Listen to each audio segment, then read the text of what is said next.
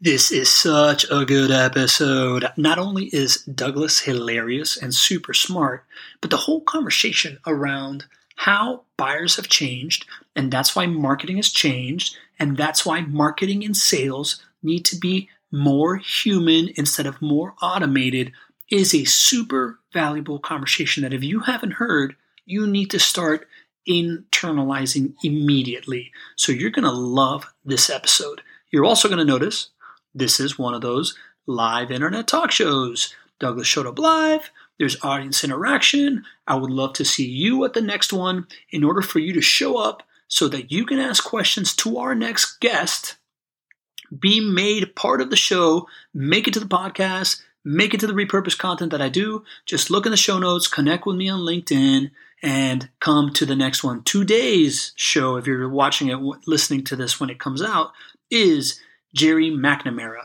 who is a 3-time Inc. 5000 Best Places to Work CEO of companies of over $100 million, talking about how to win Best Places to Work while having a high-growth company. I think it's super interesting. Next week, we're bringing on Gina Tierno to talk about how to build culture into remote work environments. It's going to be about hiring, processes, all the different things that Gina has used to create these unbelievably close-knit teams that work across multiple time zones, a subject that is more and more relevant every single day today if you want to grow a great company.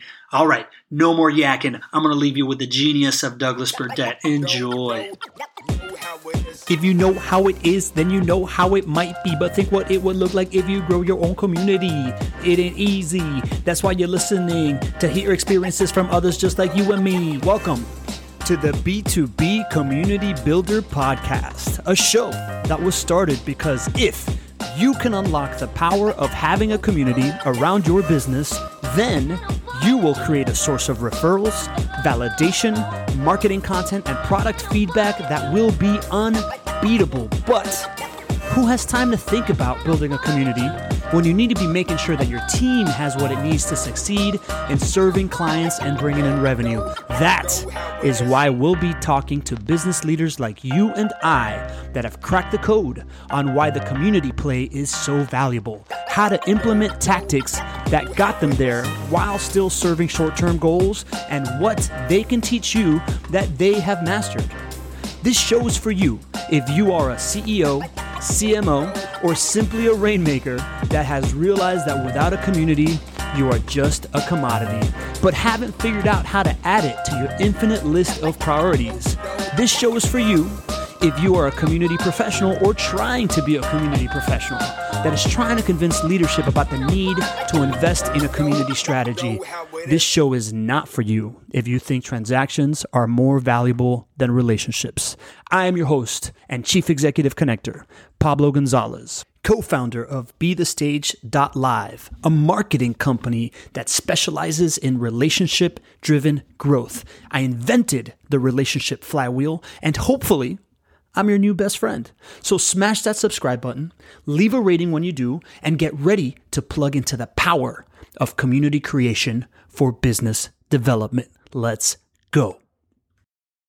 Welcome, everybody, to the B2B Community Builder Show. I'm your host and Chief Executive Connector, Pablo Gonzalez.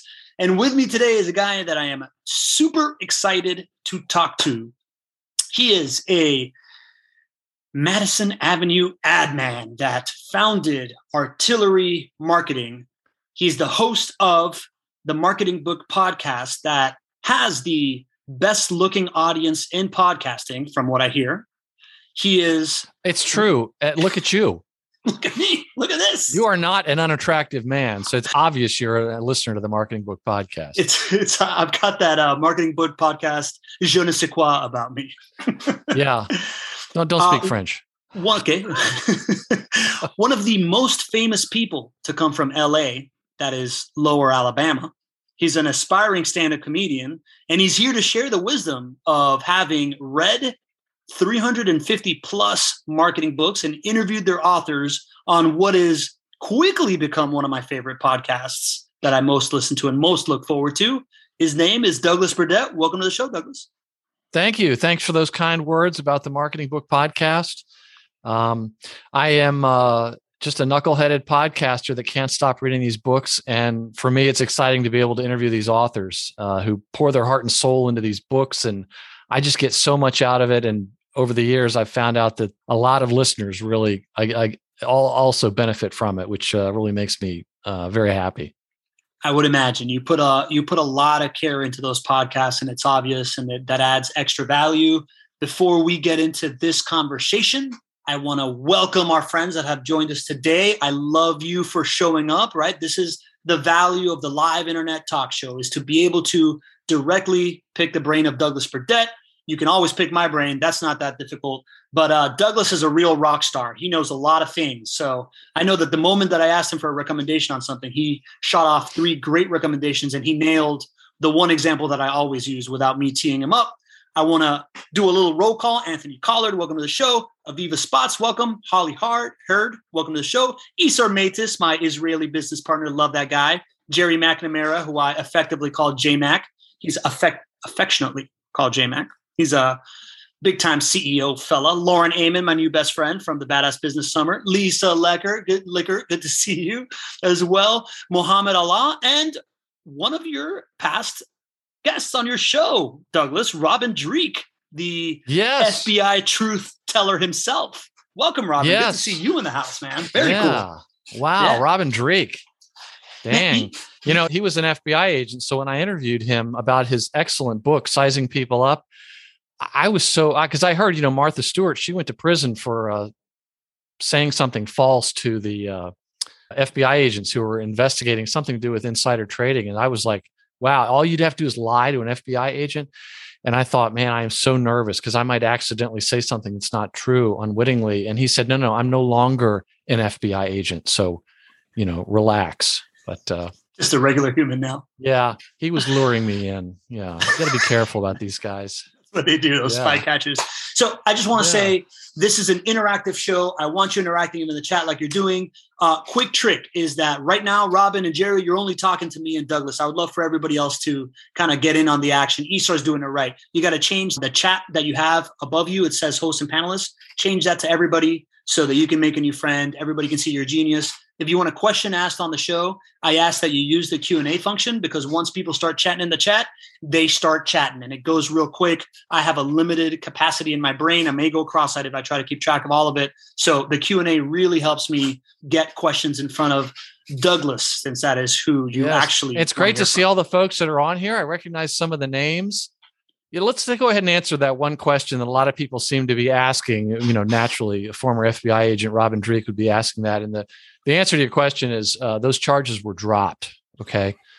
There's a difference between being indicted and convicted. We can go into that later in the Q&A if you want, but all right. Maybe we can open it up to some other questions. Yeah. That's called a hook to the end. Stay around to find out what he was indicted on, folks. Douglas, what I would love to start with is I'm fascinated by your perspective on the overall marketing industry. You've been in this game for a really, really long time. You started doing this podcast 4 years ago. You've read a ton. From your perspective, are there any macro trends that you have seen coming for a while that are coming to roost right now, opportunities for marketers, stuff like that at a 10,000 square foot level? Yeah, I think that there's a bit of tech fatigue, marketing technology fatigue. And I think there's an acceptance curve where, like for anything that comes along, there's a lot of excitement at the beginning. It was the same for content marketing. Then there's this, is it the McKinsey curve? I can't recall, but then people start to realize, oh, this stuff isn't all it's cooked up to be. I mean, think content marketing was that way, marketing technology that way. And people think humans are on a never-ending quest for a silver bullet. And so the thing that I notice is that marketing technology, as Mark Schaefer will say, it really has been used to annoy at scale.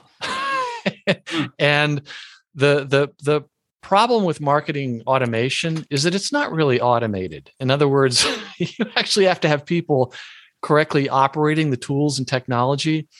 And as so much has gone, digital, and of course we've been through the pandemic with Zoom and so forth, the people have started to realize that the most human connection wins. So there's been a number of books that talk about how you actually have to go even further to appear more human to the people you're trying to reach.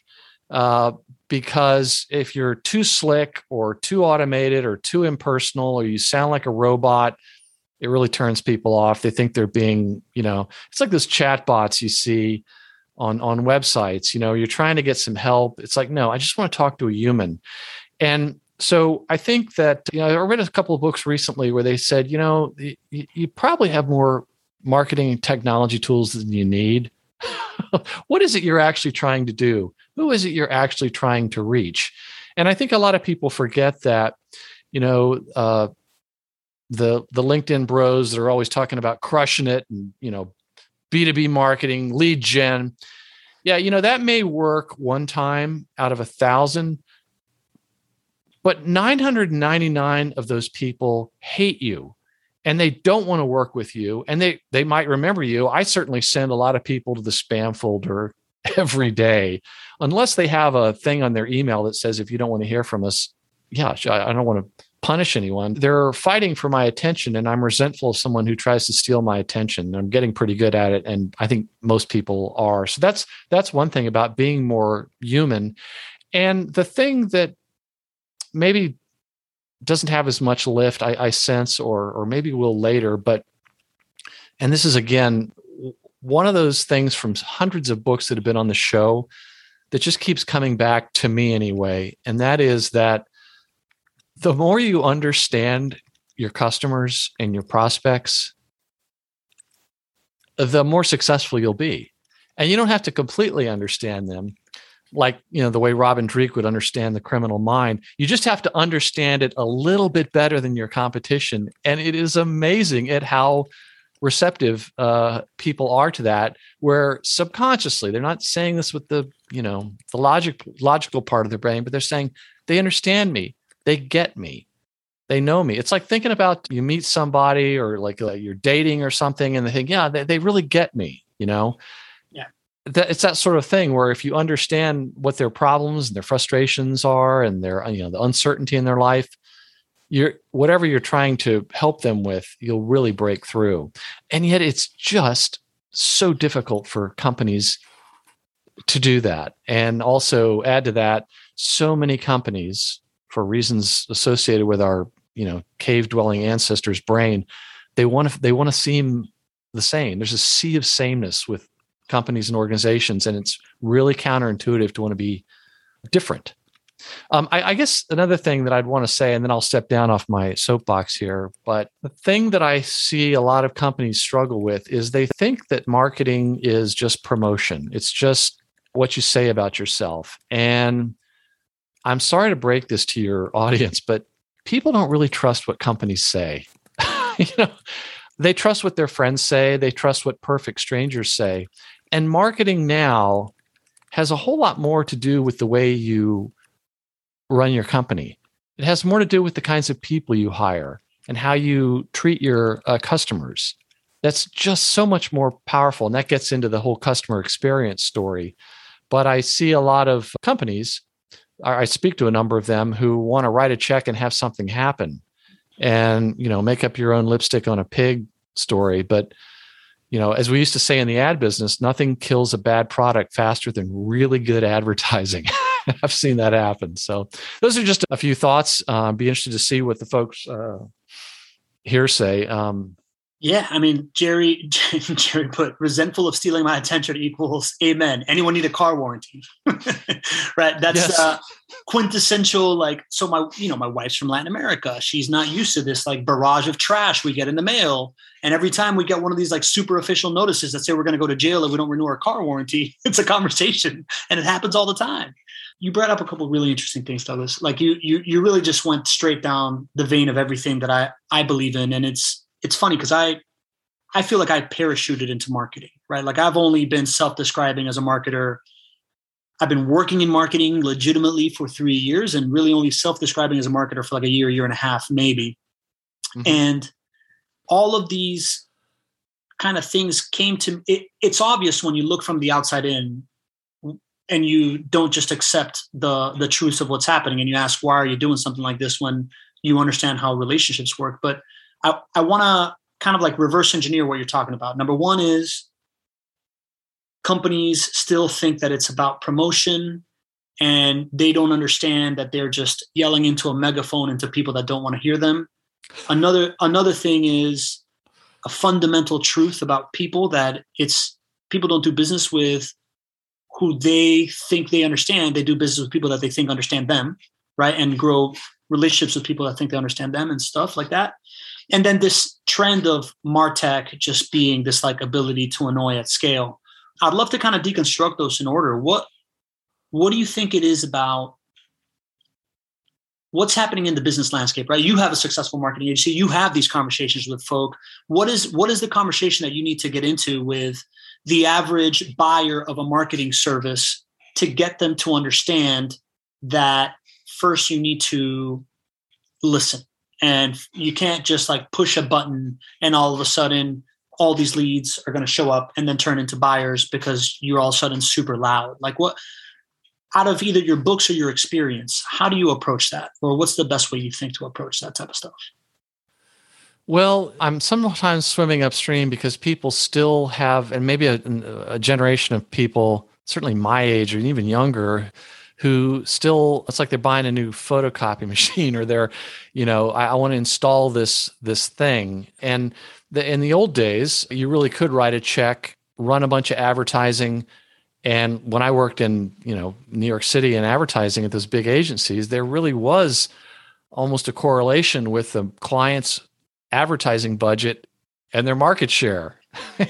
And that was because we had a much more captive audience. We didn't have time shifting DVRs. We didn't have this annoying internet thing, which of course we know is a fad. And it's like social media. And so there were these gatekeepers, and you could really control the media. If I wanted information, I had to read it in a newspaper or on a magazine or listen to a radio commercial or a radio show or watch television, and go to the library, but again, consume some more of that type of thing. And so I guess in the good old days, we could shout at people through advertising and they would do it. Well, I think there's a lot of people that still have that impulse. They want to do that. I've gotten calls. I got a call some years back from a big aerospace company in California, and they had a marketer there. And she had been like a Silicon Valley marketer. And she said, Douglas, they want to do digital marketing. They want to do social media. I said, great. What are they trying to accomplish? I don't know. We don't have any goals. They just want to do the thing. And I'm just, it never ends well. And that's like, they want to make noise, and it's kind of self-indulgent. They want to make themselves feel better. What I have to spend a lot of time talking to people, companies, and these aren't stupid people. They're very good at, running a business or maybe having some sort of expertise. But what they don't understand is that the way that people buy has changed. That's the only reason why marketing and sales has changed. So in the old days, when I was a kid and my dad wanted to buy a new car, let me ask you or the audience, where do you think my dad had to go primarily to get information about the car? I'll give a dealership itself is what Lauren says. Yes. Anthony Collard says the dealer. Yes, he had to go to the dealership. Now, why do you think he had to go to the dealership to get in that information? Because the dealers were not distributing their information out frictionlessly to the public. Well, and it wasn't as easy for them to do, yeah. But that was where the information was. So in the old day, the seller had the information and the buyer wanted it. And along the way, the seller could extract that pound of flesh to get that information. Now, a couple of years ago, my wife bought a new car. Where do you think the last place was she went to get information on the car? Anyone have an idea? The dealer? Well, actually, no. The last place she went to was to her husband. I was actually out of town at a Naval Academy football game. And I say Naval Academy loud because that's where Robin Dreeke went. And his son is there right now, I believe. I was at a Naval Academy football game, and she was texting me, and I didn't have much battery left, and there wasn't much reception.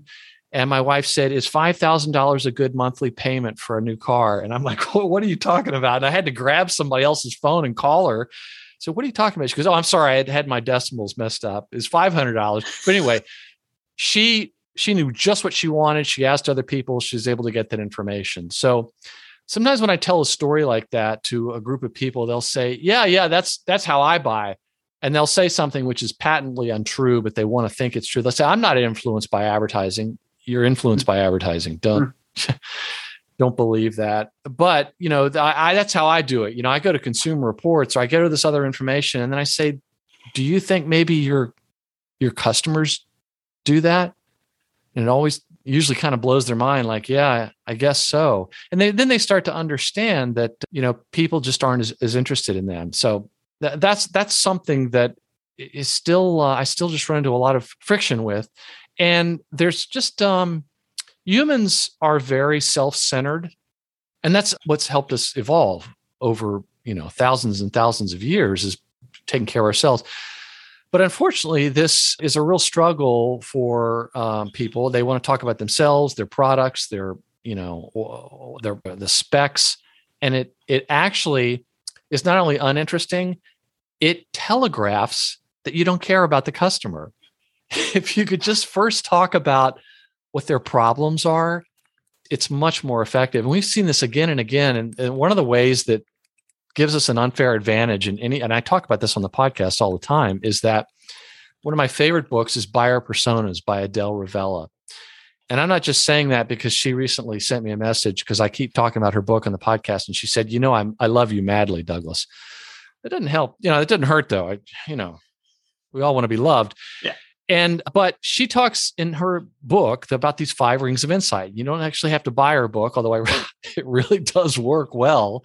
We've even had extra training from her where you just try to find out these 5 insights about your customer as it relates to your solving a problem that your product or service can solve. And we've maybe do a 20 or 30 minute interview with one of their customers, and we probe for those things, and we come back to the client, and they usually say one of 2 things, if not both. They'll say, wow, you really understand our clients. I mean, I tell them, just like I told you, that's what we're doing. These 5 insights. And then several of them will say, man, I forgot about how much goes on in our customers' world before they come to us. And if you're able to talk about some of those bigger issues that they have, you really move to the front of the class in their mind. But yet, you know, and it's the same with sales. A lot of salespeople want to talk about what they're comfortable talking about, which is their product or service. So to your point on this, I think it's funny because the reason why I've been able to parachute into marketing is because I've had all these realizations just as a networker inside of a room. And nowadays, marketing can kind of work like networking. And one of these things that you understand when you're networking that at first you don't understand when you're a 25-year-old guy spreading business cards all over everyone's face is that the most interesting person is the most interested person in the room, right? Like that's one of these like fundamental truths that you hear about in all these personal development books. Yet we have this hard time applying it in marketing. And I love that you brought up. It's so easy to say and so hard to do. And it rings to mind a quote from Craig Davis, who was the creative director at one of the ad agencies I worked at in New York, J. Walter Thompson. And he said, instead of interrupting what people are interested in, we have to be interesting. It's so true. In other words, you really can't interrupt. It's really difficult to interrupt your way into the attention, and people don't really believe or trust advertising. Not to say that advertising doesn't work well in certain instances. It's just not the 800-pound gorilla that it used to be back in my good old day, Mad Men days. Yeah. And so what he said is we have to be what people are interested in. So instead of interrupting what people are interested in, you now have to be what people are interested in. Mm-hmm. And how will people be interested? If you show an interest in them and an understanding of what their challenges might be, particularly as it relates to B2B. Oof, that was a golden nugget right there. I'm going to have my team clip that and paste that across all my social media channels. So if you could just give this a pause right now, go into the show notes and connect with me on whatever platform you like to follow me on, Instagram, Twitter, LinkedIn, whatever you want to be a part of my life in, connect with me there. I'm going to share that clip and you can share it with your friends so that they get the same lesson. It'll be adding value to their life. And while you're at it, go ahead and subscribe to the show if you haven't already. Hit 5-star review, right? You don't have to leave a review. You just got to hit 5 stars. If you want to leave a review, cool. and maybe send the episode to your friend. That would be awesome. That's it. I'm done. Back to the show. We did a project for a client years ago where they were actually a Navy contractor, but they wanted to go into the private sector. And they wanted to do cybersecurity because they did cybersecurity for the submarine force, U.S. Navy. And they were trying to diversify into the private sector, which is usually really difficult for defense firms because it's just such a different sale and it's very different culturally.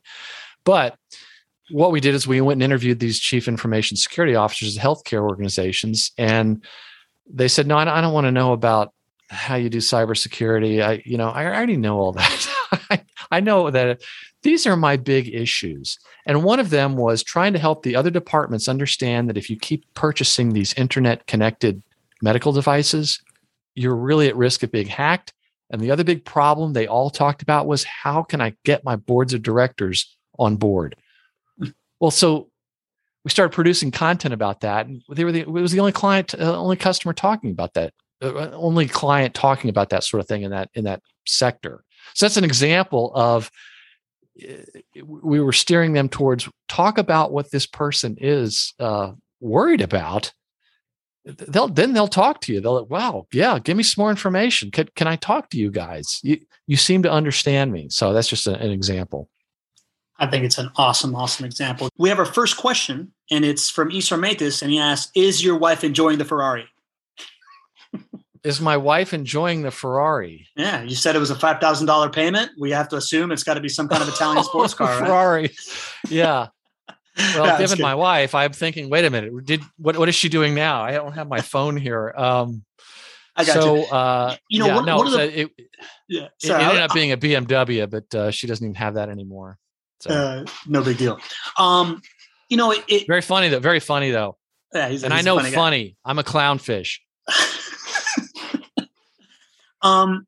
As you're talking about this, right, this whole idea of being interested in people, it reminds me a lot of Robin's book of The Code of Trust, of kind of like these pillars of building trust. One of them is figuring out how to validate what people believe in that you can align with, right? Like, and you can't really do that unless you're listening, which is one of the things that you talked about, of people forget that the more you understand your customers, the more successful you will be.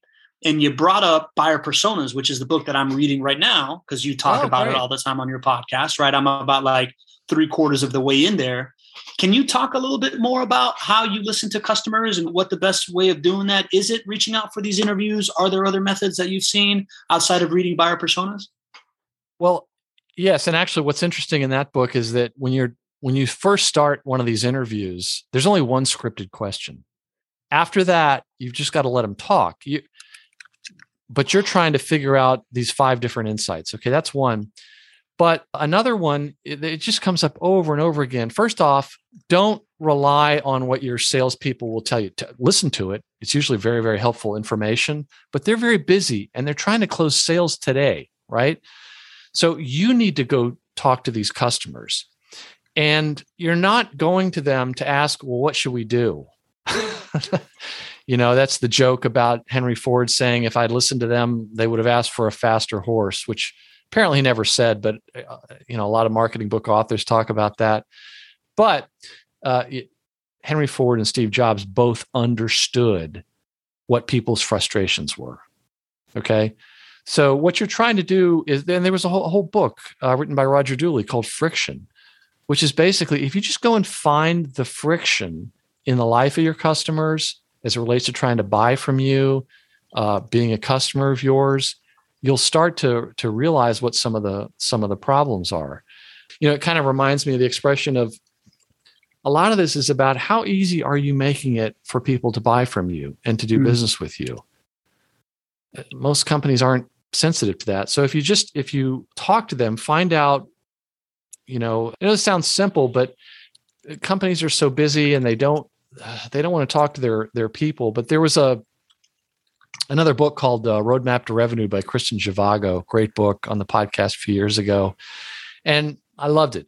And she talked about how, this is how you go about building revenue for a company. And the linchpin of the entire book is, you have to go talk to your customers. And she even concludes in there, these are the kinds of things you need to ask about so you're not wasting a lot of time. There was also, I keep talking about these books, but there's been hundreds. And there's another book that's been on twice, actually, first and second edition, called From Impossible to Inevitable by Aaron Ross and Jason Lemkin.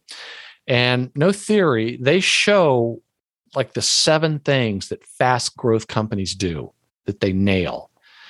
And, you know, they walk you through that. And these guys are in Silicon Valley. They've, been investors, and they're saying, look, this is what works. And in that book, they talk about how they don't talk, they write that you need to go talk to 20 customers, just 20 customers. And I just read another book a week or so ago about, you should go talk to 50 customers. But if you talk to 5 or 10, you're already doing more than most people are.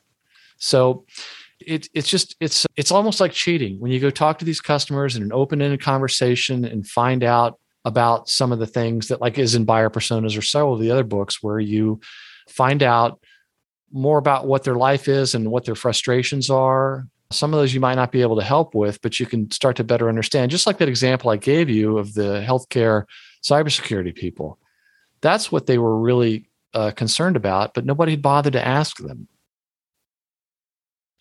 Yeah, that makes a lot of sense. And, you wonder why companies are out there feeling like marketing spend isn't worth it or it's not working, right? It's because they're having this fundamental piece wrong. But if you can get to this point where they understand that it's not just about promotion, it's about listening, you can teach them how to listen. And then now it's time to go communicate. It brings us to Esau's actual real question, is how do you effectively communicate to potential clients that you are what they are interested in, right? Like, how do you come across in that way without just being marketing, annoying at scale, right? Like, how are you effectively communicating this stuff? Do you have like four or five more book recommendations on that? Lead with the customer's problem. Mm. And Isar mentioned here, a job to be done. Great example from the Clayton Christensen book. So, make it all about them. And I know these answers are really pretty short and easy to say, but it's really difficult to get out of yourself and put yourself in the shoes of the customer. It's so difficult, but it can be done. And the story is, and I've read this a number of places, that even at Amazon, there's a challenge trying to stay focused on the customer. And Jeff Bezos, allegedly, when he goes into a conference room for a meeting, he wants at least one chair empty. And that ends up representing the customer. And what I've heard is that invariably he ends up pointing at the chair because somebody has forgotten about the customer. And he goes, no, that's not what she wants. We know that. This is what she wants. Remember? Then apparently, as people are getting ready for a meeting with the boss man, or they'll say, oh, you know what? Shoot, he's going to point at that damn chair again. Oh, the customer. God, I completely forgot about that. We were all excited about, what we were doing, but we forgot about the customer. So it really does kind of need to come from the top. Yeah, that makes a lot of sense, man. So I'm not keeping exact track, but I think you've mentioned like at least 9 books so far. Very, very impressive. The Library of Alexandria inside of your brain. I got to ask you, man, when I started asking you about your podcast, and by the way, I would love. They're all right here. Yeah. I recently alphabetized them. Really? By author last name. Yeah. I've even got Robin Dreeke. Oh, look at that. Right up there in the D's. Actually, I'm not that anal retentive, but I want to be. But yeah. I had to finally, because what the audience doesn't know is that getting ready for this, I finally had the crown molding installed. I just had it painted. Today's the first day back in here. So it's like a new life, And I was wasting so much time going through the books that have been on the show. I couldn't find them. So it's like, all right, Douglas, you need to take like an hour, get these things organized so I can run back and find the ones that I need. So if there's any questions from the audience, I'm ready. I'm ready. Yeah. I was gonna incentivize the audience to not incentivize, right? I'm not gonna buy. Oh yeah, I'll tell you what. I'll send you a $5 Amazon gift card for my favorite question. Incentives. Well, the thing is, You get it. I give the impression that I have all this memory, but there are people say, "Oh, you're learning something." And one of the reasons I keep doing this is that I'll have a book on the show that I'm somewhat familiar with, and I'll still learn something that I'm almost embarrassed I didn't know. So it's like a head smacking, like, Douglas, you moron, how did you not know that? You've read hundreds of books, and maybe it's been in some other books, but I'm a slow learner. And so I'm always learning something new. And for almost every book, there's some big takeaway that I got so much out of. And that's why, I'm so impressed by these people that write the books. And it's like spending a day or two with an author who is sharing with you just really valuable, hard-learned information. I mean, not to keep talking about Robin Dreeke, but he's on the call. He was dealing with Soviet spies as an FBI agent. And it's sort of like, but he's sharing, what he learned about how to size people up. So I just get so much out of reading the books, and I probably comes through the authors enjoy it, because often I'm the only person that interviews them who actually had time to read the book. And I'm just asking them things that kind of surprised me, or that I think, the audience would find helpful. I would love to get into that. And I'm going to bring Anthony Collard on in a second, because he's got a question I'm going to bring him on to ask you. But first, you show up to these, Anthony, let me know in the chat that you're ready, so I don't bring you on screen and you're like in the bathroom or something like that. But what is, or do, who knows? Hey, it's live, people. So how do you approach note-taking in a book, right? Like you show up to these interviews. I see that you have like an awesome framework. You always start out with a quote kind of from the intro, and then you pull out different pieces. Can you give us a little peek behind the curtain of how you prepare to intro someone based on this body of work from them? Well, what I do is I have to have a hard copy of the book to read, in part because my brain absorbs it better than looking at a screen. I think I'm sure there's some studies that when you're reading on a screen, you tend to scan more. Mm-hmm. So I read the book, and I also mark the book up. Like, ooh, I'll make little notes like E next to something, meaning ask the author to explain this, or more often than not, I'm writing jokes in the column that I could tell during the interview. We all have issues. And so I read the entire book, and then the day of the interview, at least an hour beforehand, I then flip through and see what I marked up, and then start to think about, some of the key things I want to ask them about. And then what I do, this is really getting into the weeds, but I put on my headset, I turn on Google Doc, I take the script from the week before, copy it, and then change the name to whatever today's author is, and remove all the old questions from last week. And then as I go through and I dictate the questions I want to ask, the sections, and I'll always say which page so I can flip to it during the interview. And then there are certain things, and then I put in what their their bio is, which I can usually get off of Amazon or their website, and I get on with them, and they record the introduction that you often hear at the beginning, where they say, "This is Robin Dreeke, author of Sizing People Up. I'm here against my will, and you're listening to the Marketing Book Podcast." And then I start recording the intro, and I've already identified some questions. One of the little tricks is the questions that I ask. When an author uses the words "this book," that's usually something I might want to quote, because I want the listener to know kind of that's what the book's all about. They'll say "this book," "in this book." I'm thinking, oh, well, that would be helpful. So I'll quote from that. Kind of gives you a sample of what the book's about. And then kind of walk through some of the key points. And then I have 4 questions I always ask at the end. So that's kind of how I do that. And then at my leisure, at some point later, I'll edit it together. And I used to have somebody else edit it, but then I found out that some of the top podcasters edit their own shows because it makes you a better interviewer. So that makes a lot of sense. Yeah. So that's kind of how I do it. Yeah.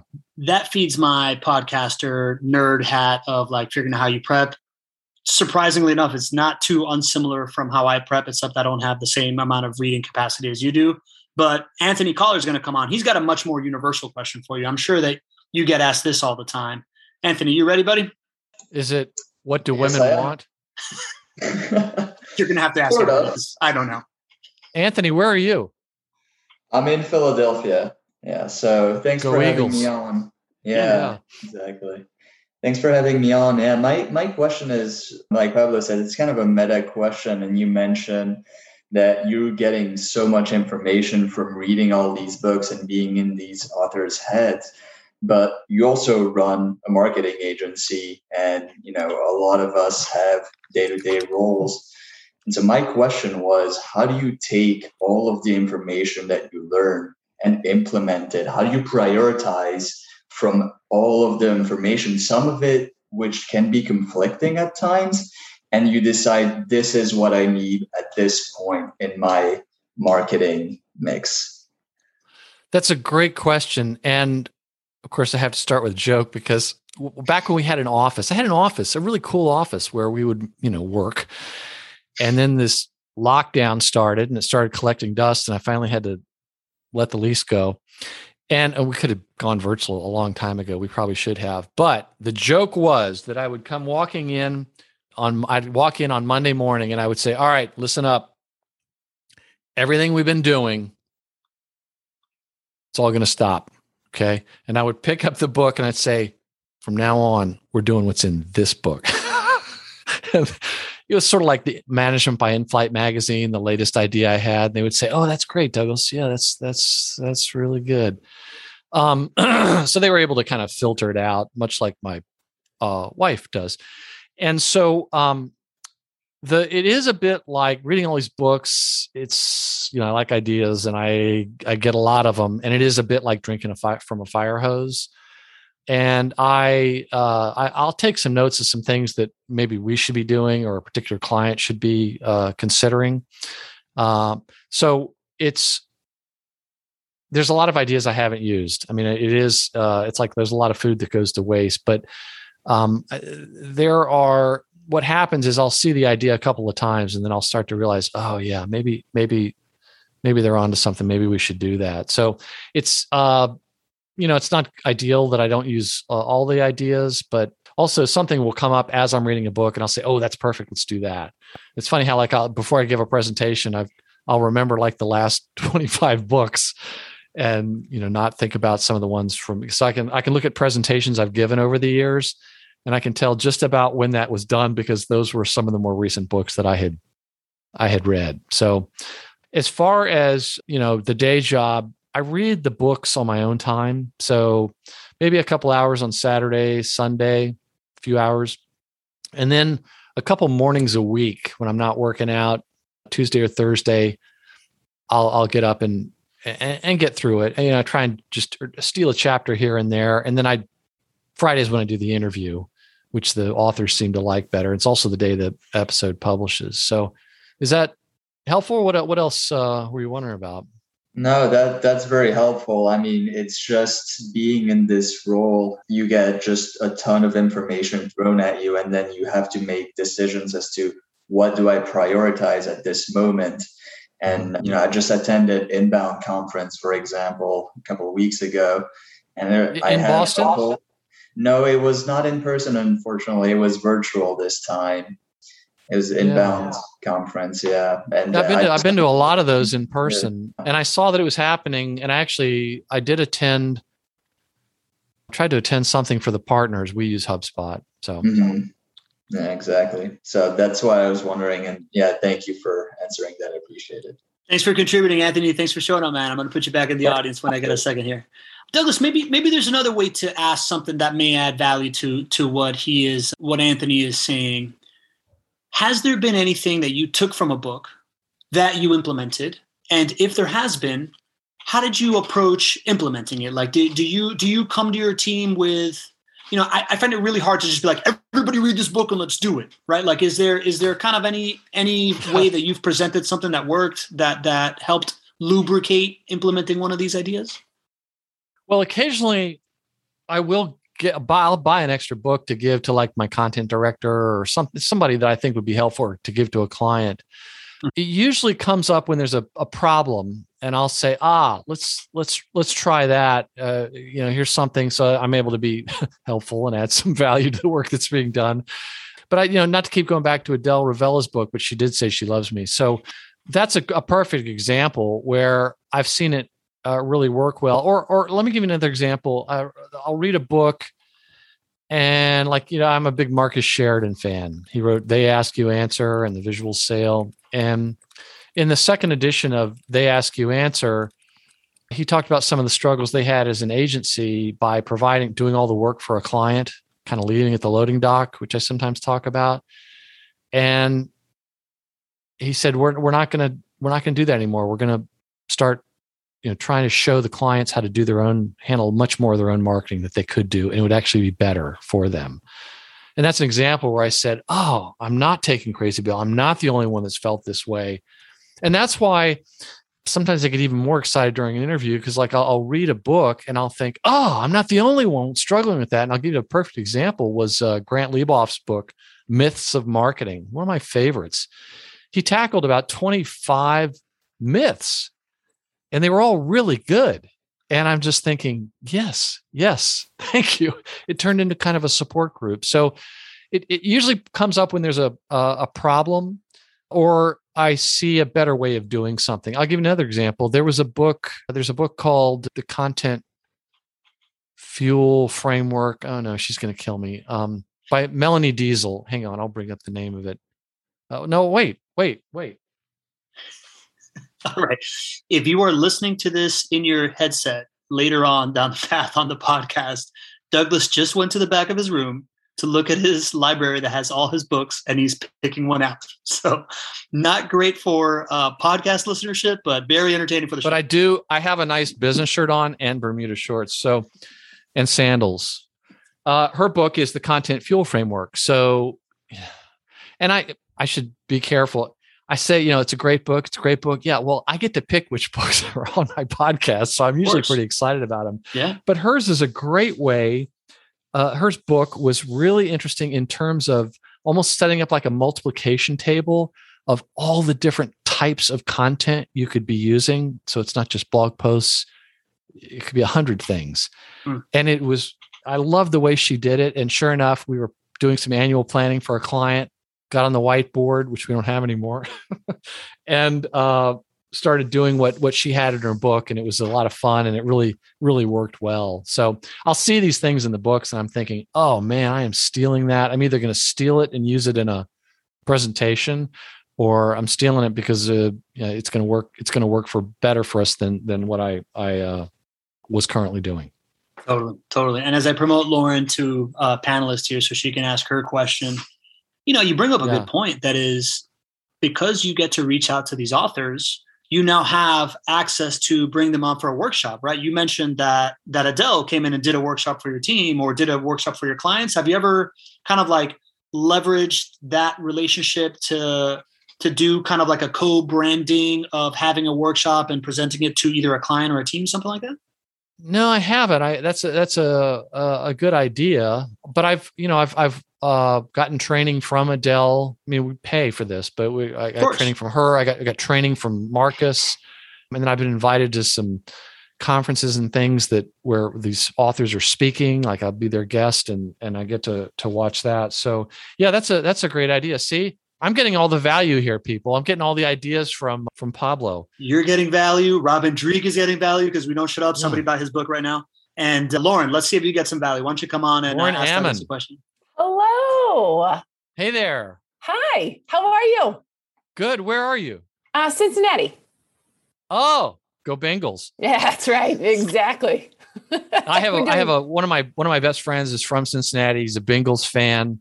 Not that you'd know it by looking at the gas tank on his motorcycle or all the Bengals stuff in his house. So I'm always up with what they're up to. We're diehard fans. We're doing really well. We're leading the AFC. So go Bengals.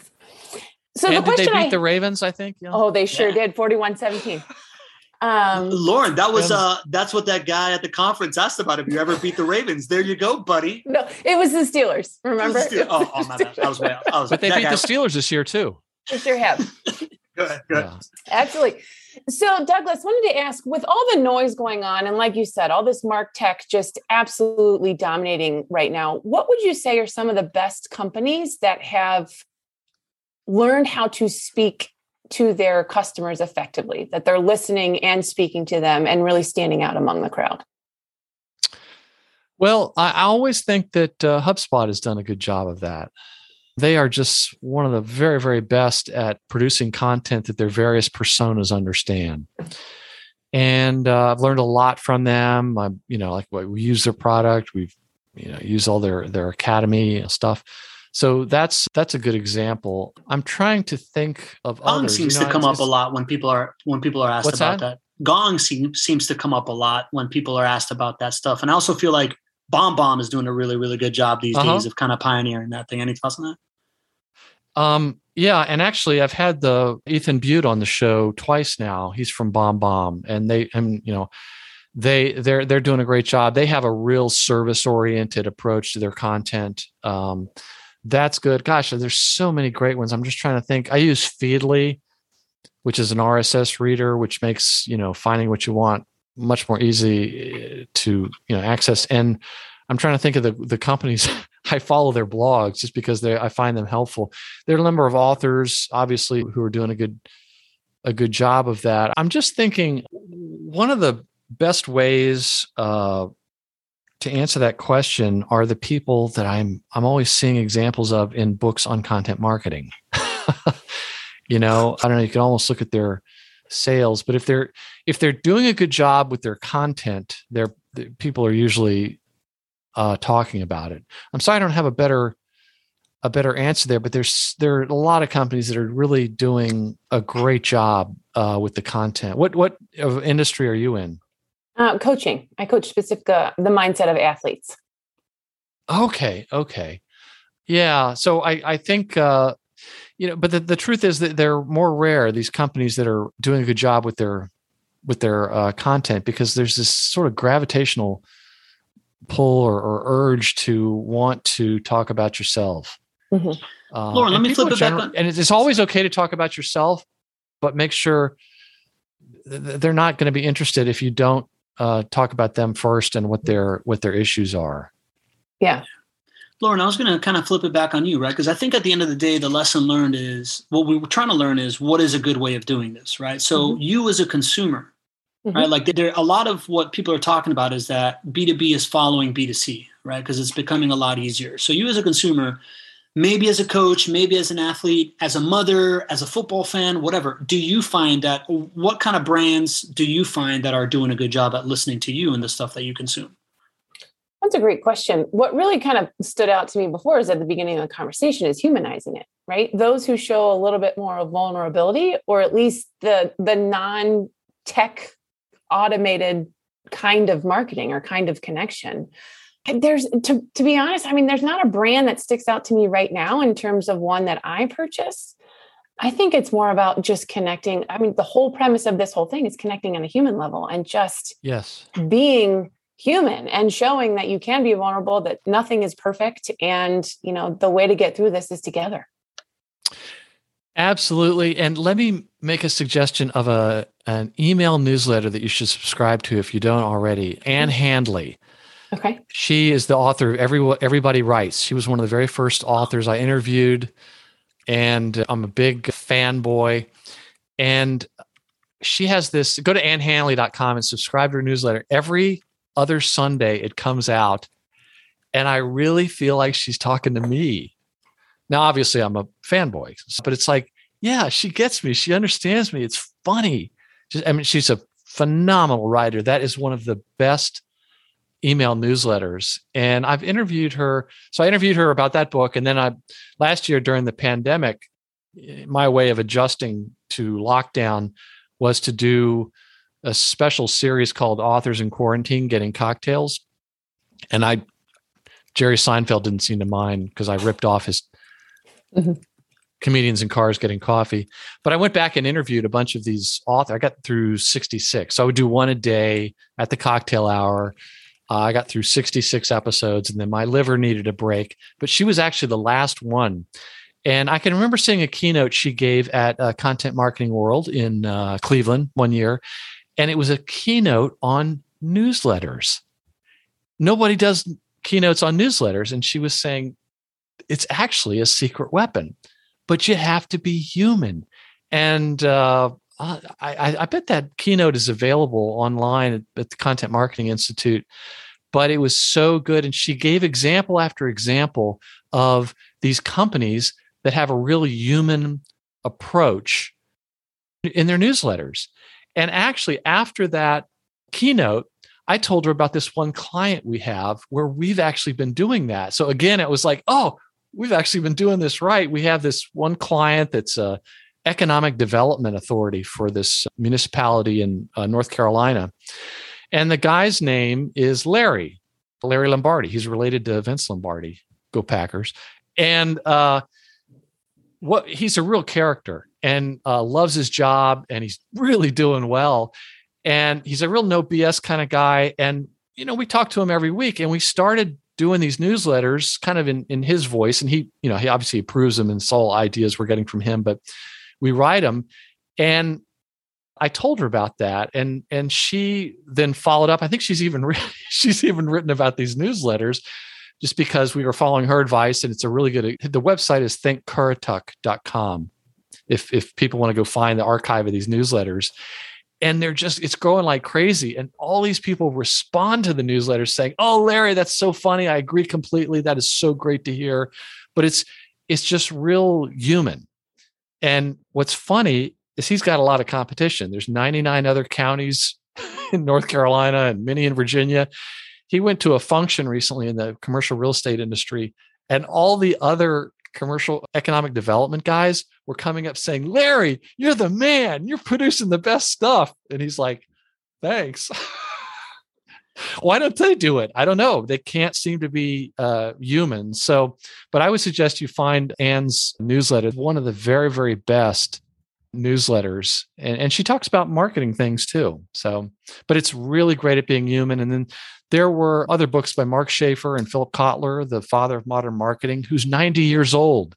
And he's writing books about how in this digital age, to be human, you actually have to show more vulnerability to compensate for the fact that, you know, we're in the digital and it can seem sort of impersonal. But actually, if you show vulnerability or say, look, our product is not for you, if the trust goes way up. So we've gone off a little bit from talking about the examples of really great writing, but that's one. You know, you talk, Pablo, about the personal things that work really well. And my wife is a horse, you know, person, a competitive equestrian. Oh, I thought she was like a centaur for a second. No, because they wouldn't be able to fit into those cars. But she, you know, she has these dressage horses, and it's the struggle's real. Anyway, the problem with this is that I don't think she is always looking for something online, you know, like any kind of hobbyist or whatever. And so she wants to know like how to fit the saddle better. Apparently that's an issue, buying the wrong size saddle, or the horse is sick or injured, or how to compete better and win at the next level up. And there are certain companies that are obviously want to reach someone like her, and they are producing information that answers those kinds of questions. Okay. Now, clearly they've got information on saddles or feed or whatever else is she's spending all this money on. The problem is it works, because I can see it on the credit card statement. She's buying from these companies, you know, and she's finding them through search or somebody sharing something on social media, but they're really zeroed in on helping her. Yeah. Helping people. Yeah. Lauren, can you say something? Oh, no, that was excellent. Thank you. Appreciate that. All right, cool. I'm going to put you back in the crowd. Thanks, Lauren. Thanks for coming on. That was awesome. Douglas, as we wrap up here, and I want to, if anybody... And as a military veteran, Lauren, I appreciate that camo shirt you're wearing. There you go. I almost didn't see you. Good thing you got that military eye. Yeah. Roger that. Now, as we wrap up, we've been talking a lot about being human. We've been talking a lot about being vulnerable, you know, and when I first reached out to you, I was like, Douglas, I'd love to have you on to talk about community. And you're like, community? I don't really, that's not really my thing. I don't know that much about it. But then when we hopped on a call, you rattled off. Yeah, you had this like imposter syndrome about it, right? But oh, absolutely. Yeah. I feel that's a like big part of my life is my imposter syndrome. Yeah. Yeah. Well, you know, that makes you really human, by the way. Can you just maybe touch on some of the stuff, right? Like you're the first guy, I've used that Harley example with everybody and it blows their minds. You're the first guy to ever bring that up to me as something. And then just kind of what your thoughts are on this movement of community and kind of like books to go to for that. Maybe we can end on that. The Harley guy? Yeah, this how Hog has effectively created this community. I think it was you brought the example from not Jeff Julian, from Jono Bacon. Oh, Jono Bacon, yeah. And his book, I really liked it, and his book is all about how to build community, and he is one of the biggest experts on that. He's in Silicon Valley, and he's worked for all these software companies, but his book is called People Powered, and it was really, really good about how to build a community. And that's an example of a book, as I now get into the 300-something books. I'm now starting to look for books that are a subject area that I haven't had a book on about. Kind of round out my education. But also, the reason why is people message me every day on LinkedIn saying, what's a book I can read about this or that? And I'm like, I haven't had one about that. And then I'm able to send them a link to the interview and they can see if the book might be helpful. So the Harley owner group is a great example where of them doing everything right, of Harley doing everything right and building community. There's some fine lines about building community. And he talked about it in his book about how if you build a community, like for your brand or for your brand, let's say, these people don't work for you and they are not your sales force, and they can smell that in a second. And so you really have to, be honest about it. You don't use these people or there's the quick and the dead, you'll be on the outs. And he's in his book, he talks about all these companies that did it wrong, where they just didn't understand what was important. Also, one of the things that I recall from that book is that when you build a community, the more that you can understand the transformation that people are seeking to make, the more successful you'll be. Okay. So they're not joining a community to buy your product or service. There are other more emotional reasons why they're doing that. If you can tap into that and understand what they really want to accomplish, you'll be more successful. A lot of people want to be with other like-minded people. They like community. They like fellowship. Probably even more so now that we're all behind Zoom screens. So that was a good example. I don't think of myself as an expert because I talk to the experts. So I have to be very careful, to quote their books and defer to that. So is that? Yeah. That's great. Answer it. Okay. Yeah, absolutely, man. I thought you phrased that really, really well. Got a great speaking point out of that one for sure, as far as the value of community. So I appreciate that. Listen, man, yeah. I think if you're guilty, I should be careful what I say because I now I'm reminded you're actually going to use some of this. And I'm going to use all of this stuff. Oh man. Hopefully, people found it helpful. Yeah, a ton of people here in the comments. People saying, "Great show, great episode. Got to jump off." That a lot of valuable feedback here. Listen, I really want to thank you for coming on. I do see you. I think if you're guilty by association with enough experts and enough geniuses, it's hard not to become one yourself, man. And I see a real. You're like the modern day Cliff's Notes, right? Like if I need to get like the cheat code on a book, I go to your podcast and I listen to it first, and then I go buy a book. And that has become really, really valuable to me in my life. Not to mention just that you're a funny guy, you're a cool guy. I really appreciate you hanging out, man. And I hope that we can grow the relationship from here. Right. And I really. Oh, so Muhammad Allah has a question here. What's the full name of Ann? Are you talking about is that everybody? Oh, Ann Handley. Ann Handley. Ann Handley. And I think it's annhandley.com. Well, let me just mention a couple things. One is, years ago, I interviewed David C. Baker about his excellent book, The Business of Expertise. And that guy is a member of Mensa, which are the highest IQ people. Mm-hmm. And when I mentioned that at the beginning of the interview, which, you know, he was like, oh God, you know, don't mention that. And I said, no, seriously. When you go into a room of 100 people, you are very likely the smartest guy in the room. And I just got to say, I have never felt that way in my life. I just think, it seems like I've always worked with a lot of really smart people, but I never felt like I was the smartest guy in the room, which is why I'm so comfortable asking stupid questions. But the fact that you said that you listened to this first, it's funny, a couple years ago, I started hearing that from people saying, I might buy the book if it's on your show, you know, but people need to listen to the interview first. And then it's like, oh my goodness, now I got this pressure. I've actually started spending even more time kind of vetting the books, because now I hear from listeners saying that book wasn't that good. And I've actually, a year ago, I heard somebody say that and I was like, yeah, they're right. It wasn't that good, but it was a friend of mine and I had been after him for years to finish his book, and he wrote the book and great interview, but it wasn't as good. So it's like when I started the podcast, I didn't think there'd be 52 marketing books.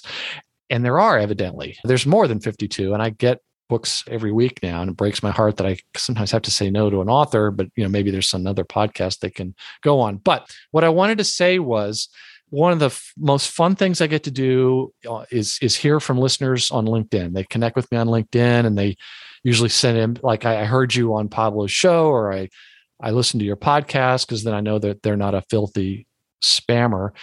And then they'll say, hey, what's a book I can read about this or that? I mean, every day I get those things, and it doesn't take much time. And it really makes me happy to know that I can keep Pablo from having to read 370 books to find the one or two that's going to help right now. So if we haven't connected on LinkedIn, please do that. Connect with me on LinkedIn.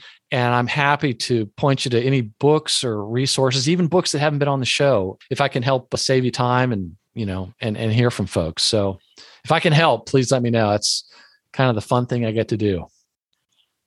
I appreciate it, Douglas. And I'll add in there that if you leave a review for his podcast, he'll send you some bookmarks and stickers as well. Oh, yeah.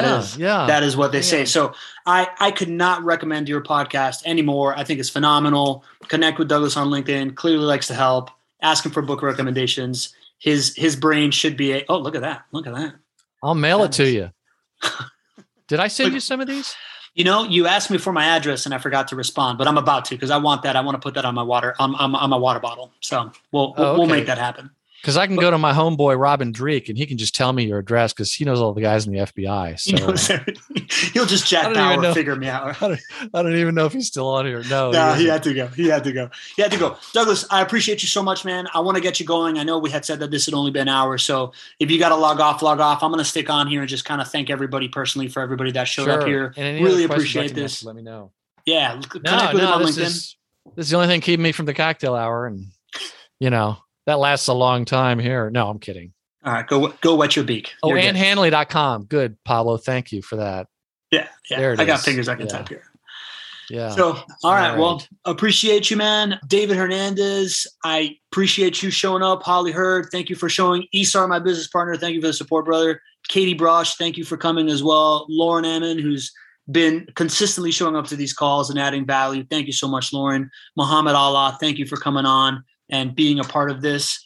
This is what I deem as the internet talk show. Everything that we talked about today, right? Listening to your clients, creating content, being helpful. I think that you can execute it all in this one framework right now if you take a little time to connect with the right people, promote it, and bring people on board. So Douglas, thanks for being part of this ongoing thing. And I hope to talk to you soon, man. Thanks very much. Appreciate it. Take care. All right, man. Take care. Have a good one. All right, that's a wrap. I hope you enjoyed that conversation and you got a bunch of value out of it. And if you did, it would mean the world to me if you reached out to our guest and let them know what you learned, what you thought about it. Everything that you need to connect with them is going to be in the show notes. And on top of that, why don't you double up and reach out to me? I'd love to hear from you. It really is why I do this, is so that I can meet awesome people.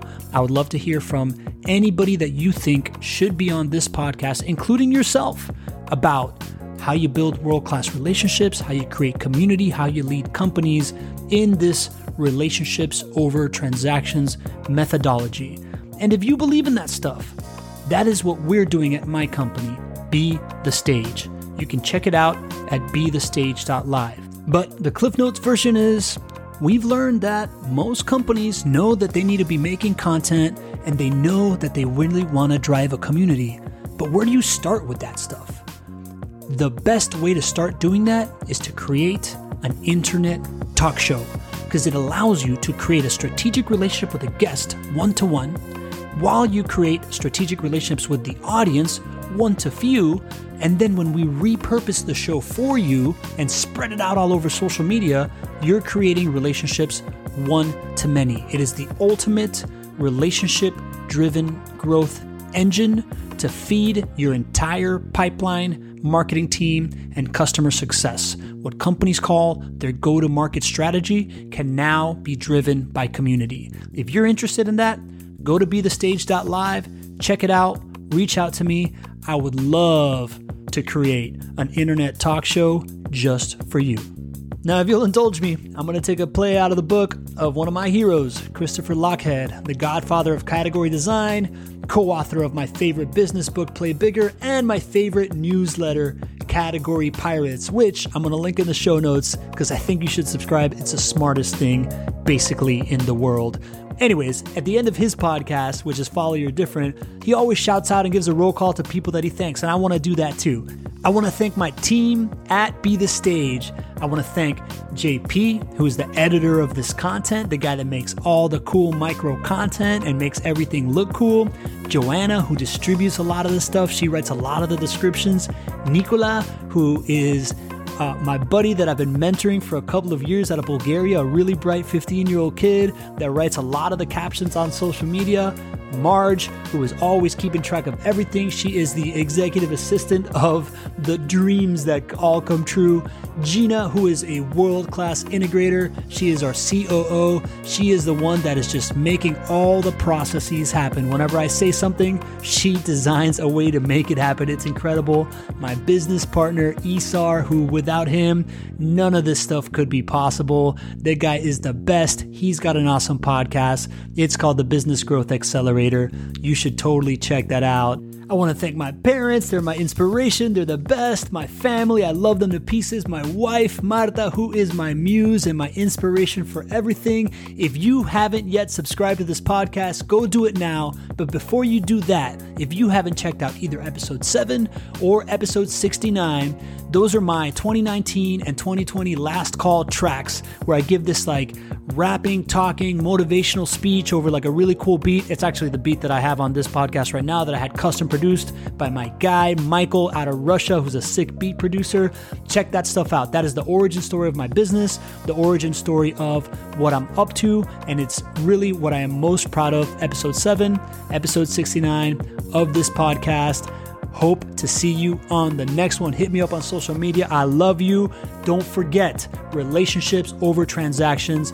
That is the way that you win. It's a long game. Human beings are happiest when they're in service, so serve others and you will be able to open any door that you ever wanted. Never forget that. If you don't know how to serve others, everybody needs an extra cheerleader. Cheer for people. Be invested in their future, see what you can do for them. It all comes back in the long run. I really hope you reach out to me. I want to meet you. I want to talk to you. I want to help you achieve your dreams. Have an awesome, awesome, awesome rest of your day.